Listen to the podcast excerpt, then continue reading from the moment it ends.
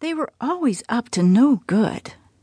Mamma went over towards them to investigate along with my little brother, who thought he was my mamma's actual shadow. Not me. I was too comfortable to get up. Mamma had just given me a good tongue bath. Clank, clump, the cages rattled and slammed shut behind those two also.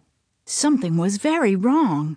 I froze in shock and fear and became flooded with so many feelings of uncertainty. Was this a trick? Why are they locked in these metal boxes? What was happening? I panicked. About a minute later, the two men got out of the van and picked up the metal boxes and my precious family members inside and loaded them into the back.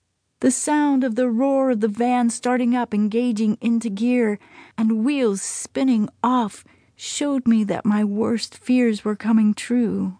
I was alone. The ones that I loved were gone. As time went on, I began to realize that no one was returning. Scared, cold, and hungry, I knew I had no choice but to muster up some courage. I needed to tap into that ferocious white lion that was inside of me if I was going to survive. I needed to find food, shelter, and be able to live on my own. It wasn't going to be easy anymore without Mama, and certainly not fun without my brother and sisters. Chapter 2 My New Family Romans chapter 12, verse 10. Mr. Bangles is the man we used to watch from afar.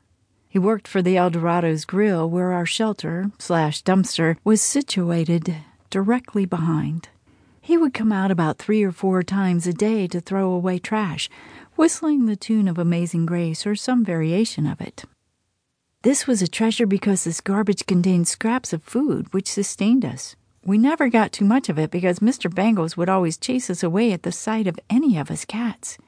He would stop his whistling just long enough to make the noise pssk. We knew he wasn't a snake, but he sure sounded like one. We always darted off and scurried in fear when this happened. He would then immediately return to his whimsical version of the hymns like Amazing Grace and return back inside. Two days had passed since my family was abruptly taken away from me and I started getting braver about finding the nourishment I so desperately needed. Mamma's milk was no longer available to me. Mr. Bangles whistled his way out, dropped three large bags next to the dumpster, and turned around to head back into the restaurant like always. As soon as I heard the door close and the coast was clear, I quietly tiptoed over to the bags and began sniffing out the good stuff. All of a sudden, the door swang back open, and Mr. Bangles and I locked eyes for what seemed like hours. I knew it was really only for a few long seconds. This time he didn't make the getaway sound, but just stood there and gazed at me. Ah, poor fella. Are you all alone? he sweetly asked, suddenly extended his hand out and wiggled his fingers to try to get me to come over to him. I couldn't do that. Was he trustworthy? I asked myself. Was he trying to catch me, too? I wasn't budging. It was too risky.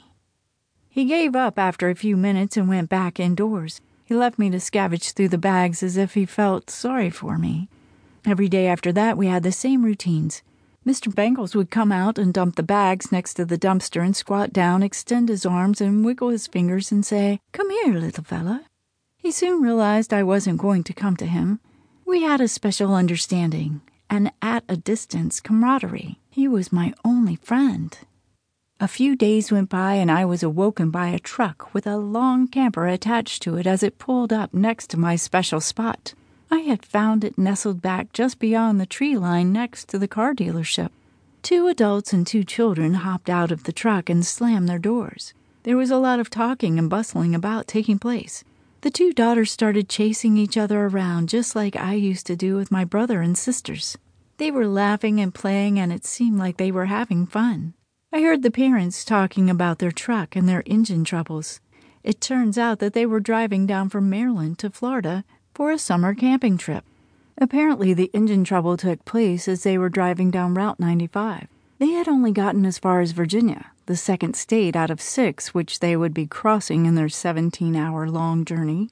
Mr. Allen, who I now call Dad, announced that he had no power in his truck. He coasted off the exit ramp and into the gas.